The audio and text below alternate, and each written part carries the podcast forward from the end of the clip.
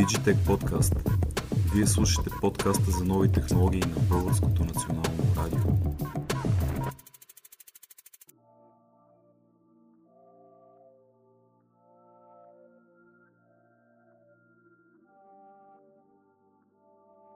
Благодарим на всички, които отново избраха Digitech Podcast, подкаста за дигитален маркетинг. При мен на гости е Георги Захарев. Жоро, благодаря, че си мой гост, благодаря, че дойде.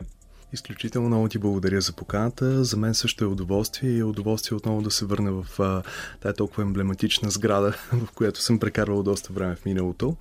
А, предполагам, че започвам с едно кратко представяне. Да, кажи няколко, няколко думи за себе си.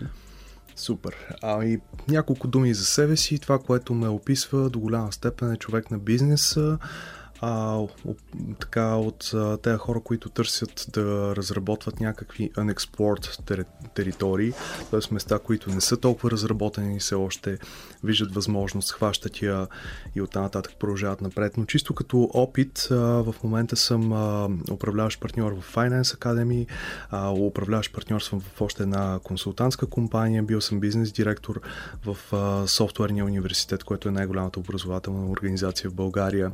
Бил съм project manager на проект на Google и паралелно с това си развивам и а, такива сайт бизнеси, които са примерно управление на Airbnb апартаменти и от време на време влизам в някой друг проект, който ми е интересен, дали като инвеститор, дали като ментор. Все интересни, иновативни подходи. Супер, добре. Днес по-скоро нещата, може би, които ще си говорим от гледна точка на консултант, ще ни ги споменава, защото аз няма да крия притеснението си, съм леко така а, на фона на темата, която ще дискутираме днес, съм леко притеснен, защото темата е интересна. Отдавна искам да направя такова нещо. Не съм говорил до сега с никого за финансовата грамотност през призмата на технологичния свят и съвременните представи. Не съм имал такъв събеседник, затова толкова много се радвам, че си дошъл. Какво е финансовата грамотност? в съвременните представи в нашия технологичен свят, според теб? Супер як въпрос. Първо нека да започнем с това какъв е нашия свят. За да си отговорим на въпроса какво е финансовата грамотност в него, трябва да знаем, че живеем във времето с а, така най-големите възможности изобщо в историята на човечеството. Тоест, а, около нас всичко е неограничено като потенциал.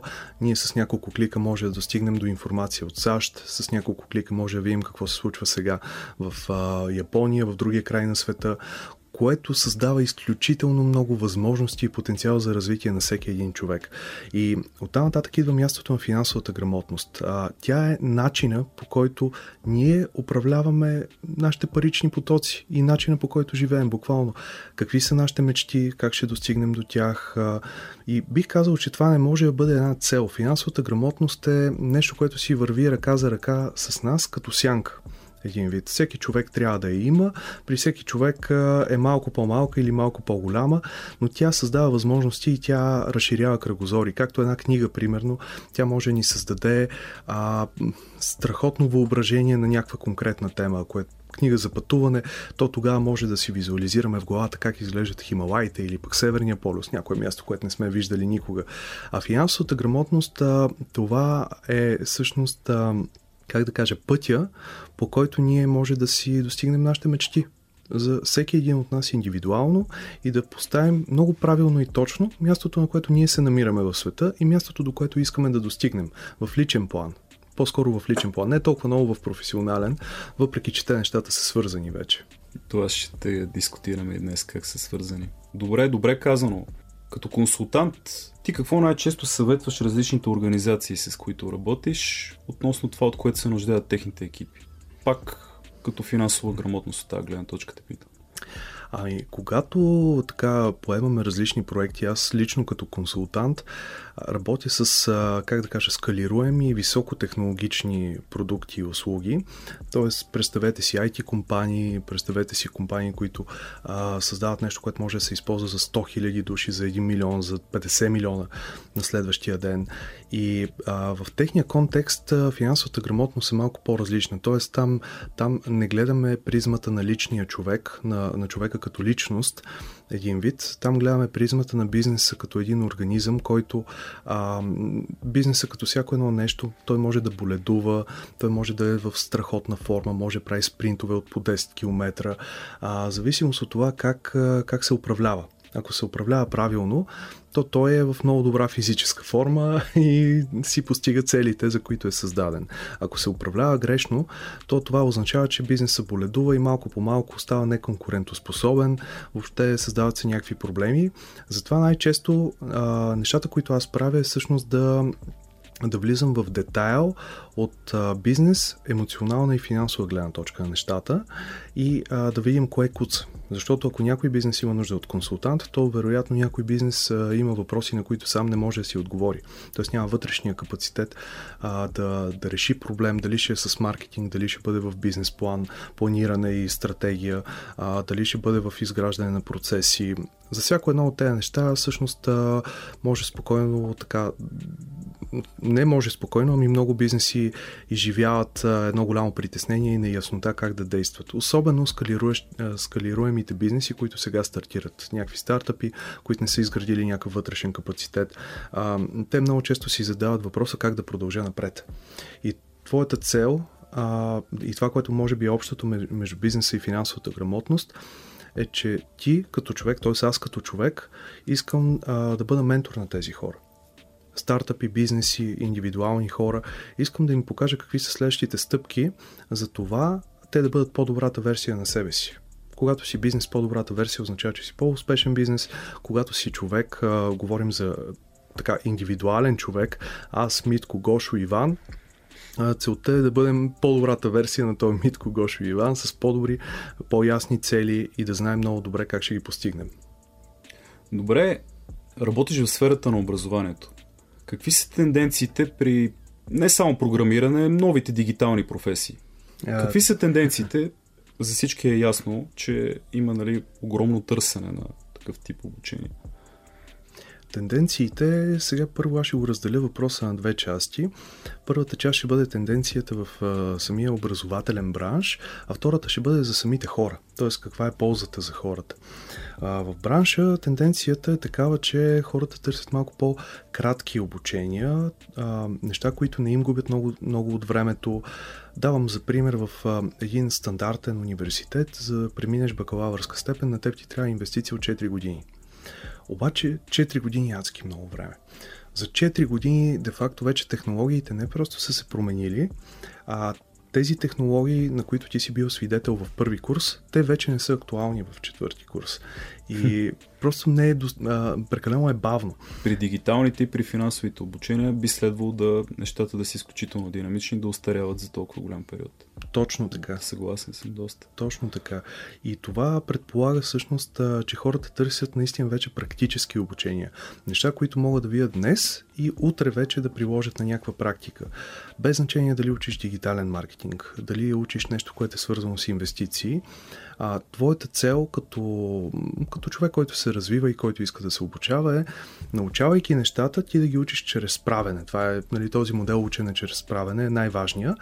И когато практикуваш, ти вече имаш една база данни в главата си как трябва да се случи този процес и си отговорил на въпроса, което е много важно. А вече като а, тенденция сред индивидуалните хора, а, хората осъзнават, че на тях вече не им трябва толкова много дипломата, а, на тях не им трябва толкова много някакъв сертификат или една хартийка, аз буквално си ги наричам хартийки за гордост на баба и дядо. А, на хората им трябват много конкретни умения, защото бизнес се изисква изключително конкретни умения. И ако трябва да съпоставя сега, 2020 края на първа година и началото на 2022 година с а, времето преди 10 години, когато аз бях студент, де-факто тогава а, бизнесът беше традиционен. Знаеш ли се, че ти учиш тези години, получаваш това образование, имаш опциите за 4-5 работни позиции след това и ти знаеш много добре, че ще продължиш нататък. Сега бизнесът е изключително нетрадиционен от гледна точка на това, че повечето професии, които се търсят, те, те не се учат дори в университети. Тоест, ние може да преминем един курс за 3 месеца, който да, а, да бъде интензивен, да ни даде цялото ноу-хау за нещо сравнително ново и да започнем работа. Давам пример с криптовалутите.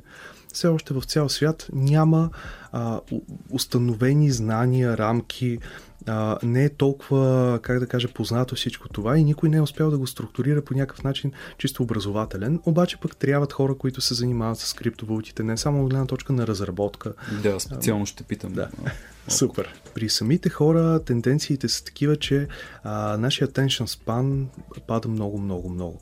Много главоломно. Какво означава това? Всеки човек има много по-малко а, внимание и време, което може да инвестира дали в обучение, дали в а, развитието си.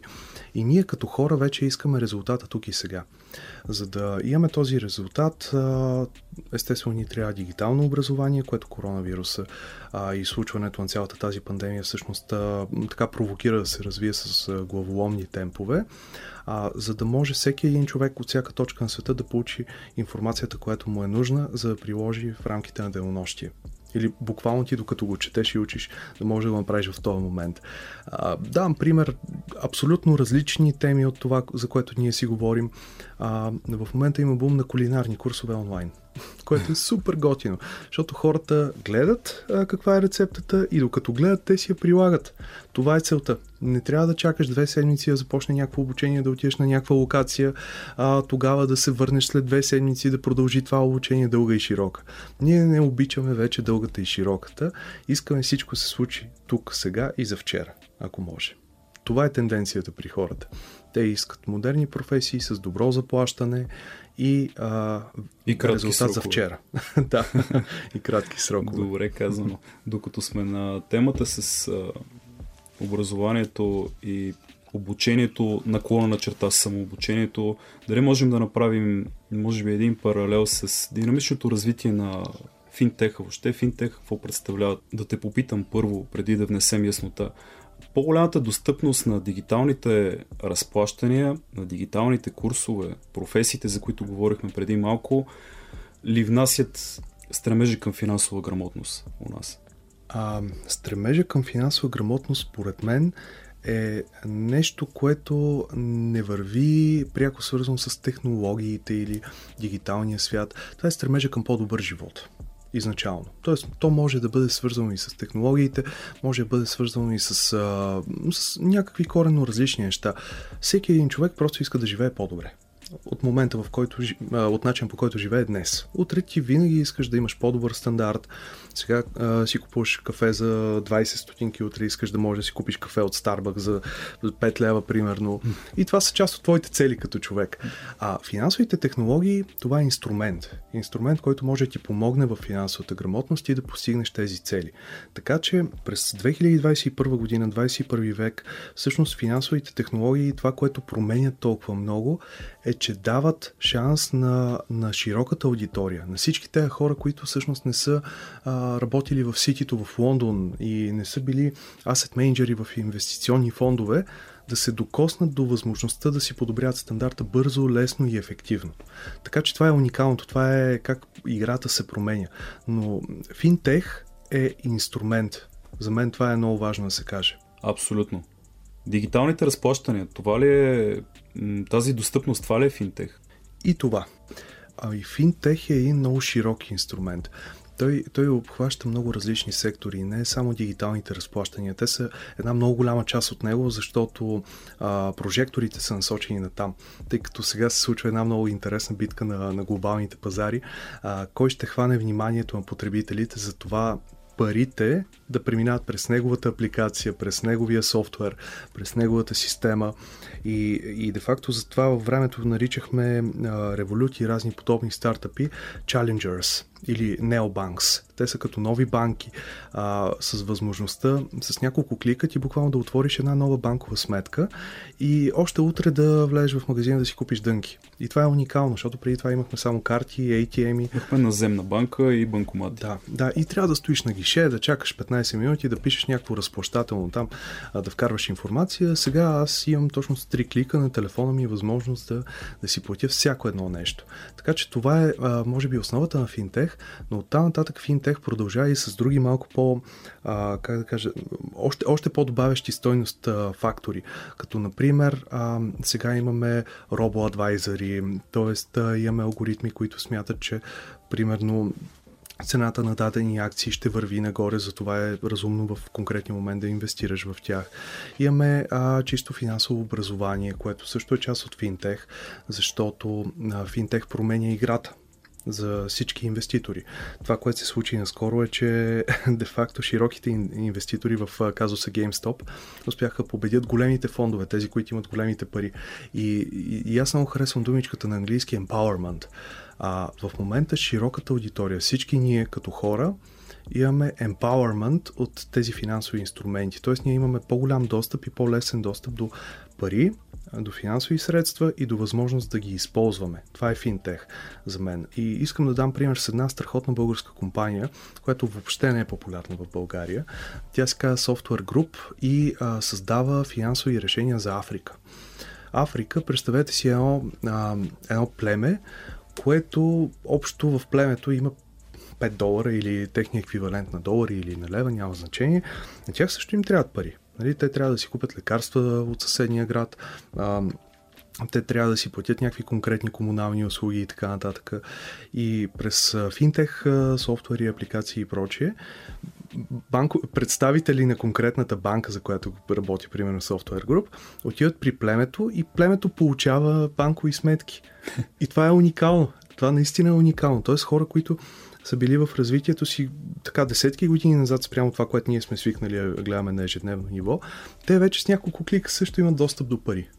И е супер яко. Това е финтех. Това е empowerment, да получиш силата на това да имаш по-голяма а, финансова възможност пред себе си. Благодаря ти за отличните примери. Мисля, че бяхме така доста а, интересни. Те питам нещо друго, което споменахме преди малко. Забелязва ли се някаква масова достъпност на тези редица криптовалути. Следователно криптоборси, инвестиционно посредничество. Това и отвори много работни места от това, което съм гледал. На какво се дължи това масово навлизане? Навлизане на технологията? Какво е твоето мнение? Ами, моето мнение започва от там, че самата технология блокчейн, тя просто е геймчейнджер. Да, това е, това всъщност има общо с навлизането, стремежа към блокчейн, така mm-hmm. Да, блокчейн е нещо уникално. Т.е. самата концепция, която стои зад блокчейн. Аз самия като нетехнологично лице, вероятно ще се изкаже като лаик и не специалист, но а, блокчейн е това, което ни позволява да, да имаме абсолютно неманипулирани и автономни транзакции на парите, които Защото се са много бързо. Да, и те са публични. Да. И това е уникално. Това е наистина за първи път в човешката история се появява нещо такова. Естествено, то със себе си довежда много, много голям потенциал за развитие, а, довежда до много рискове как ще се използва тази технология, в какъв контекст, довежда и до огромна отговорност. А, защото знаете, че имаше пример сега наскоро с едно нашумял, а, нашумял сериал по Netflix а, Squid Game. Да. Пуснаха такъв тип валута, която беше. Се оказа манипулативна. Да. Тоест, да. ни нямаше валута, мисля, че така беше. А и то имаше валута, просто се оказа, че собствениците, създателите на тази валута си изтеглиха парите, а, примерно след 2-3 седмици и, и всички, които а, така вярваха, че това нещо е дългосрочно, оказа, оказа се, че просто са на загуба. Финансова загуба и то много голяма. Така че а, в момента, както е време за, за големите открития, които Христофор Колумб е направил 16 век в Америка, така и ние правим сега откритията с блокчейн и с а, приложението, бизнес приложението. В същото време обаче се случват и големи измами, както тогава е имало много а, испанци и италианци, които са казвали, да, ние открихме новите земи и продават неща от а, 10 км далече от твоето село. Така че това е, това е уникално, защото тая технология ще позволи на света да бъде още по, как да кажа, на всеки индивидуален човек може да бъде още по-автономен, още по-анонимен, много по-важно нещо, поне според мен. И а, и ще има възможността много по-бързо да направи транзакции, това, което се нарича smart contracts в различни сфери. Като ние наблюдаваме и страхотни примери за това как интереса се измества по друг начин върху криптовалутите, като например сега аз имам шанса да си купя част от имот в САЩ. Доскоро нямах такава възможност тъй като аз съм европейски гражданин, а, на мен ми трябва серия от а, документи, одобрение, кредити и още какво ли не, за да стигна до къща в а, който и да е град в а, Съединените щати. А, в момента с няколко клика аз мога да си взема т.е. мога да участвам в нещо като краудфандинг през крипто и да си купя една 25 хилядна от този имот. Мога да инвестирам 100 долара и вече съм със собственик на имот в САЩ и да си получавам дивидендите от това нещо. Ако вкарам 100 долара, да, ще взема примерно 2-3 долара на края на годината.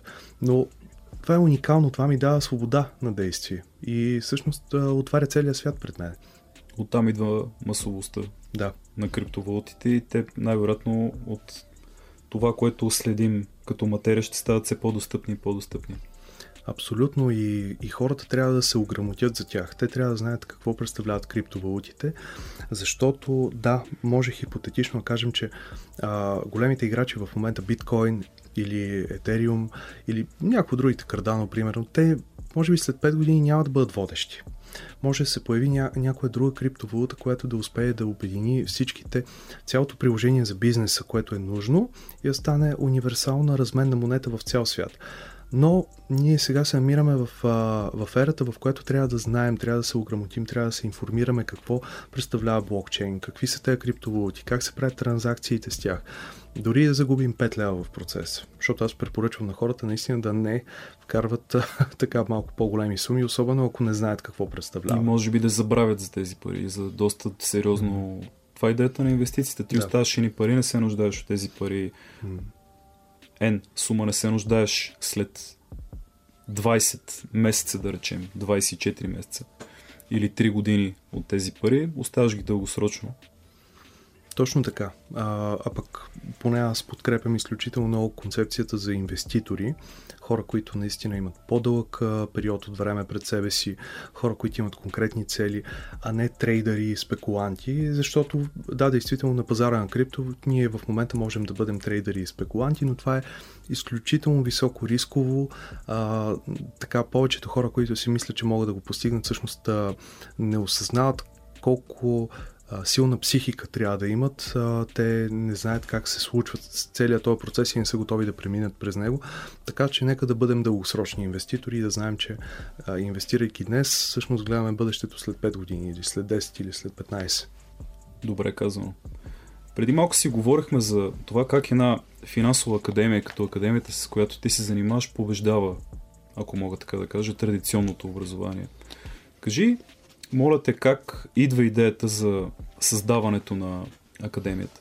А, идеята дойде в един много конкретен момент, март месец 2020 година. А, точно тогава така малко по малко всяка една държава по цял свят се затваряше заради COVID. Аз самия се намирах в командировка в Румъния, тъй като все още бях директор бизнес развитие в софтуерния университет и а, буквално на всеки час партньори, с които аз имах срещи, звъняха да кажат, че заради ситуацията отлагат срещите. И аз така ми се наложи да си вървя в северна Румъния, някакви градове, които въобще не познавах. Те са много красиви, прекрасни, обаче в това време нищо не работи, няма ресторанти, няма, няма с кой да пиеш едно кафе, няма с кого да говориш и, и ми се наложи да си вървя сред едни призрачни градове и само да чета новините какво се случва в България. Без дори да знам дали ще ме пуснат обратно да се върна зад граница, защото в онази ситуация още нищо не се знаеше как ще реагира държавата, дали няма да, да се възприеме, че аз примерно трябва да бъда карантиниран или да стоя някъде на границата. Никаква сигурност. Никаква сигурност. И а, в тази ситуация започна да чета някакви новини, че още превентивно са започнали да уволняват хиляди хора от всякакви сектори. И, и започна да си мисля, добре де, а, както ние в софто ние решаваме проблема с а, недостига на програмисти, на дигитални маркетолози и така нататък, което е страхотно и то наистина добавя адски голяма стойност в цялата економика на България и променя живота на някакви хора, които имат по-добър стандарт, имат нова професия, която е дългосрочна напред в бъдещето. И както ние го правим това нещо, защо все още в България няма проект, който позволи на хората да си повишат финансовата грамотност и да няма значение дали ще се появи коронавирус 1, 2, 3, 5. И те хора да знаят да, това беше контекст. Тези хора просто да, а, да знаят, че на тях им трябва N на брой месеци като авариен фонд. Да знаят как работят световните финансови капиталови пазари. А, да разберат, когато купуват имот, че примерно ако стоиността на имот е 100 000 лева, то общата стоеност на тази сделка ще стане примерно 120 000 лева.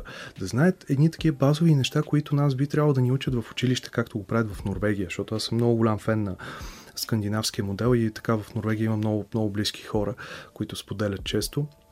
В Норвегия всеки 19 годишен човек знае много добре какво са капиталови пазари, какъв е световния пазар на акции и всеки има акции.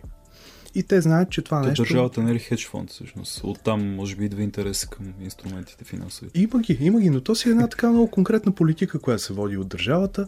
А, тук го няма. Тук повечето хора в България всъщност а, така по някакви проучвания, които ми попаднаха, се разбра, че а, те могат да издържат с спестявания до 2 месеца. Това е. И си представи как коронавирусът оставя без никакви доходи, ти нямаш работа, а, нямаш бъдеще, не знаеш какво ще се случи, трябва да връщаш ипотечен кредит, имаш дете, детето трябва да го храниш. И, и си казах, добре, то не е толкова сложно, в крайна сметка, те хора да започнат да живеят по-добър живот и да спрат да си губят парите във всякакви а, глупави схеми, като например, ало здравейте, хвърлете те 50 хиляди ля от балкона. Нищо, че сте на 80 години тези пари ги пестите цял живот. Да, да. Да, това е ужасно, наистина. Абсолютно. Кажи, това моля беше те, нашата цел. Кажи, моля те, какви хора започват, започват програмата на Finance Academy? А, хората, които започват програмата, те са, те са няколко различни профила. Първо имаме хора, които вече имат много високи доходи. Това е една от по-интересните аудитории за мен, защото не очаквах. Хората, които имат по-високи доходи, се интересуват изключително конкретно как да управляват тези доходи, защото те имат примерно някаква добра заплата в контекста на България, а, имат така доходи над средното ниво и са стигнали до тях чрез а, заплата от трудова дейност. Да речем, ти си програмист, взимаш 4000 лева заплата, разходите са ти 1500 лева месечно или 2000 и едни 2000 лева започват да се трупат. В един момент ти се оказваш, че а, имаш някаква по-голяма сума в банковата сметка, чуваш от всякъде, че има инфлация, която ти яде парите и, и си задаваш въпроса, добре да аз тази сума нали, не искам да я губя. Инвестиция? Да, искам да започне тя да работи за мен.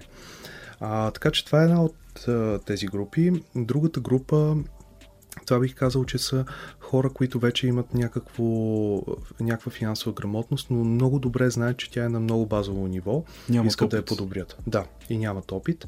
Третата група, това са абсолютно общите хора. Тези, които имат а, средна работна заплата към по-ниска работна заплата.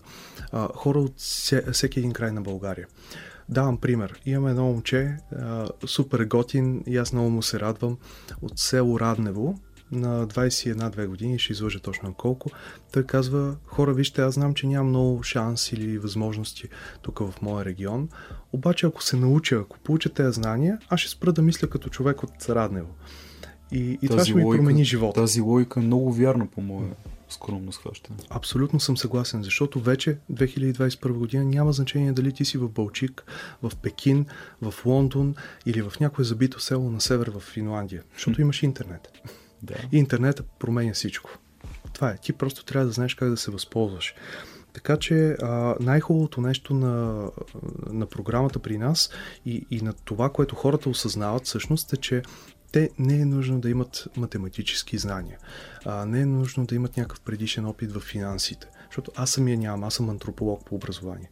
Аз въобще не ги разбирам тези неща, като а, финанси, така на малко по-сложно. Аз пък не съм а, финансов човек, затова. Да. затова ми беше притеснено преди да се видим, да. И аз не съм.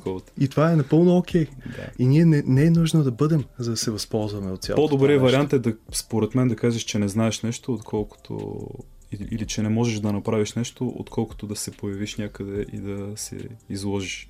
Абсолютен факт. Колко, Абсолютен факт. колко често провеждате? Колко пъти в годината или в месеца провеждате занятията? А, значи първо нашата програма е изцяло онлайн. А, имаме курсове, които са изцяло на живо и се случват след работно време. Имаме и такива, които са изцяло на запис. Защо? Защото в някои от курсовете няма как да няма живото предаване, а в други пък няма как да не го направиш на запис, за да демонстрираш някои неща. Да. Така че е малко хибриден модел. А, иначе програмата, която е инвестиции и лични финанси, тя ни е водещата програма. А, тя стартира март месец и октомври месец. Имаме два пъти годишно и продължава около 5 месеца, някъде грубо го казвам. Като хората работят само единствено по практически казуси, защото идеята е ти нямаш никакъв финансов бекграунд, нямаш никакъв опит и за това стъпка по стъпка просто учене чрез правене. Кейс стади? Изцяло, изцяло като кейс звучи.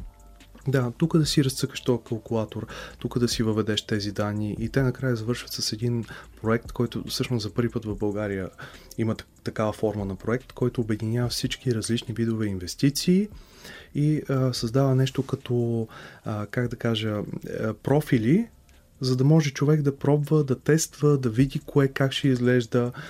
И най-важното нещо, наистина не ти е нужна математика. Ти имаш калкулаторите, имаш всичко, което ти е нужно в интернет. Ние структурираме логиката и ти даваме грамотността, кое какво е в този свят на парите. А какви са курсовете? Инвестиции в недвижими имоти, в акции, инвестиции в крипто?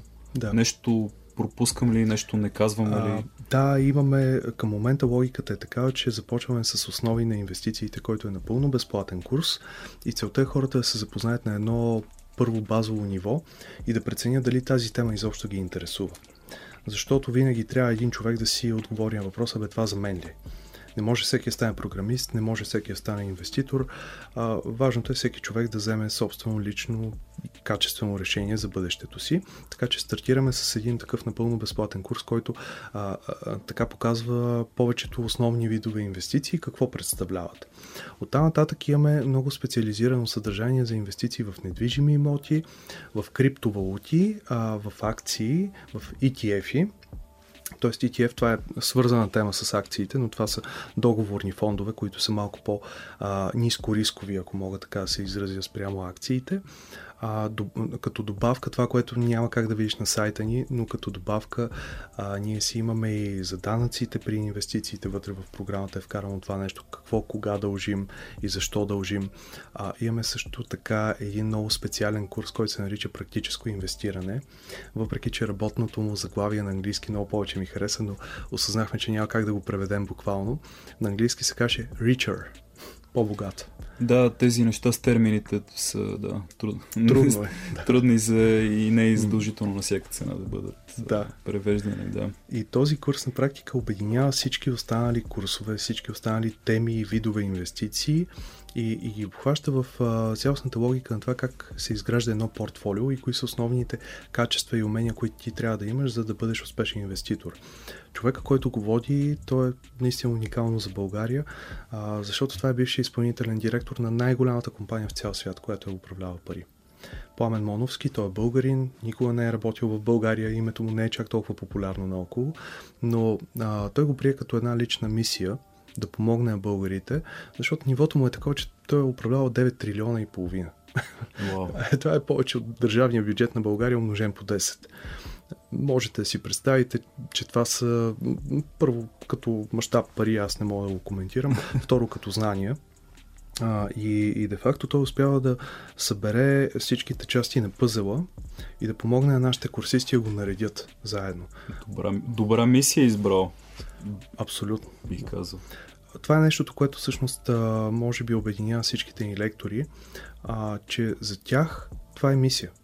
Те са в проекта а, само единствено защото отидох и им казах хора, дайте да направим нещо смислено, което ще промени живота на тези, които ще започнат сега да учат. Всеки един от тях каза, да, аз съм на линия. И това са страхотни професионалисти. Имаме бивши вице-премиери в България. Имаме, и аз това ще те питам какви хора участват. А, ми, хора от опита и от бизнеса и от практиката, хора, които наистина са го правили това нещо, а не типичните преподаватели олдскул стил. ВУЗ. Да, ще да кажа ВУЗ. Заверки, да, да. упражнения, да. всички студентска книжка учебник от 1992 година. Те неща, които. Твърда просто... корица. Да, на мен ми ставаше лошо. Като Университетско издателство. Абсолютно. Добре, говорим за бизнес. Споменахме току-що бизнес. Отношението на бизнеса към академията в, в какво се състои? Какво можеш да разкажеш? Партньорства, да. бартери, сделки, всякакви такива неща са ми много интересни. А отношението на бизнеса към академията първо започна с това, че това е изключително положително. Ако, ако прием, че има бизнес, който наистина има социална отговорност, това с което много компании се опитват да се накичат с награди и с други а, там медалчета и прочие, да, пиара, комуникация. Да, там е при повечето е изцяло пиар, а, но всъщност а, интересното е, че към нас се обърнаха не една или две компании абсолютно самостоятелно, виждайки каква е нашата мисия и каква е нашата кауза и казаха, че искат да ни подкрепят. От там нататък въпросът беше как да го направят. Някои искат да го направят финансово, други чрез лектори, а, трети по някакъв друг начин, който е релевантен спрямо тях. Така че бизнесът е много много активен в момента, особено бих казал аз тези печеливши бизнеси, защото имаме едни бизнеси, които бяха големите печеливши от коронавируса. И а, там на ниво менеджмент а, има това усещане, че трябва да върнат на обществото по някакъв начин. Тоест приходите, печалбите там се вдигнаха главоломно и, и сега някак си търсят правилния вариант. Да са да... обществено значими. Да, да да върнат обратно, да, да, да дадат обратно на самото общество и да му помогнат то стане по-добро. А, другото интересно е, че повечето компании от финансовия сектор имат интерес да, да ни подкрепят, защото логиката е следната. Колкото по-финансово и грамотни са хората в България, а, толкова повече ще се вдига стоиността и значението на самия финансов пазар тук. Хората и бранш. Да, всичко. Повишава се. Абсолютно всичко. Съгласен. Всичко се повишава. И качеството на стандарт се повишава, и размера на инвестициите се повишава. Въобще, нашата функция всъщност е от, как да кажа, на едно ниво, което е спойка между държава, бизнес и частни лица. И накрая имаме резултат увеличено БВП в България. Абсолютно, да. Кажи ми какво предстои от тук нататък за академията. А, академията, след като успяхме, всъщност тя академията е много млада. Когато идеята така се появи имате в моята глава... година и колко имате? Няма, няма няма. Точно една година. 9 месеца, 3500 души. Това са ключовите това, метрики. Това не е малко. Това е огромно. Това е повече от половината университети в България а, без да ни разпознават като бранд, а, без да сме съществували в миналото и така нататък.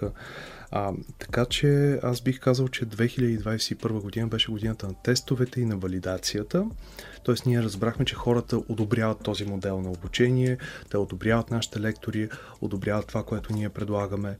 И от тук нататък 2022 година, следващата година, а, очакваме всъщност да, да наберем доста по-сериозна скорост и да пуснем още допълнителни програми, които са свързани точно с финансовата грамотност, инвестициите.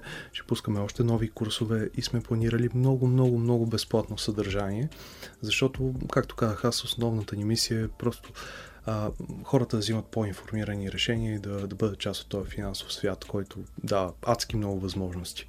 Така че а, очакваме огромни ръстове. И, и гледаме напред към, към това да се превърнем в Challenger, към, а, как да кажа, организация, която поставя под въпрос а, а, първото място на УНСС. като един университет, който обучава хора на теми като економика, финанси и прочее. Това е нашата цел. Добре казано. Стискам палци. Според мен е абсолютно постижимо това нещо. Да те върна обаче на темата с обучението и образованието. Ти самия какъв пример можеш да ни дадеш? Ти сами от кой се учиш? Какви курсове избираш за себе си? Какви са твоите съвети за това ние какви курсове да подбираме?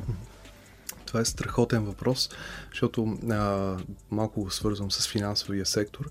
Хората казват, че ако си готов да дадеш на някой парите си, той да ги управлява, винаги трябва да го попиташ той в какво, в какво си вкарва парите. И това е най-важното нещо. Дали той е в самата игра, един вид. А, така че аз от какво се уча? На първо, абсолютно на първо място, мога да кажа, че аз съм от тези хора, които се учат от опита и съм малко твърдоглав, т.е. казвам, е това нещо ще стане и тръгвам напред с рогата и тествам, пробвам, понякога става, понякога не става, това са нещата от бизнеса. Тоест първо, така мога да кажа, че съм от хората, които пробват и оттам нататък си взимат бележките. А, Второто нещо за мен са менторите, а, тъй като и аз, като повечето хора от бизнеса а, и особено от стартъп средата, ние сме едно малко общество а, хора, които имат достъп един до друг и, и там има страхотни успешни примери на уникални хора. И аз обожавам да ги слушам. А, тъй като моя опит е изключително малък, аз управлявам екипи 20-30 души. Това е нищо. Има хора, които управляват по 1000 души и техният опит е коренно различен. Така че а, това, че и аз самия имам ментори е супер важно за мен. И третото нещо, да, обучението, образованието, аз запълвам там, където нямам знания с а, курсове и обучение. Давам за пример, преди 4-5 години а, взех едно страхотно решение и и то беше да запиша а, програмата за дигитален маркетинг на софтуни. Тя ми позволи да си отговоря на въпросите как всъщност а, даден бизнес, който тогава имах, може да достигне до по-широка аудитория. Тоест, насякъде, където аз а, стигна до а, една стена, която не мога да премина само с личните си усилия или това да разчувъркам в интернет, се доверявам на някакви практически насочени хора, които имат а, обучение. Но, но, но не гледам, а, как се казва обучението, аз гледам човека супер конкретно кой ще го води, какъв е неговия опит. Ако неговия опит първо е по-голям от моя, тогава имаме интерес. Защото много често имаме и примери за хора, които а, така стартират обучение, казват, ето аз съм най-успешният предприемач, а, супер съм, айде сега запиши. А, а примерно човек, а, да речем, е управлявал нещо 2-3 месеца, след това е фалирал, стартирал си е бизнес с обучение и ти няма какво да, да научиш. Абсолютно закономерно, да, да можеш да, да прецениш на кого да се довериш, да. Да. Така че това е много важно. Какъв е опит на хората? В нашия случай, да речем, споменах какъв е профила на Пламен Моновски, който е наш преподавател.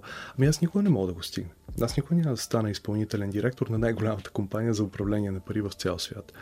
Ясно е, че този човек има много какво ми сподели. И аз избирам само такива личности, които могат да а, прехвърлят опита си върху мен индивидуално или дори групово, защото груповото всъщност е много положително. В рамките на една група а, ти получаваш не само обучението, което а, си си заплатил или си записал, ти получаваш и достъпа до една мрежа от контакти, гледната точка на още хора, коментарите им а, и това е много ценно. И аз мисля, че винаги трябва да избираме личния пример. Абсолютно категорично. Георги Захарев, благодаря ти за страхотния разговор, който направихме. Благодаря ти, че беше гост на подкаста. Много ти благодаря и аз. успех на подкаста. надявам се, че на хората ще им бъде интересно да слушат нашия разговор и с удоволствие ще гостувам отново. До скоро.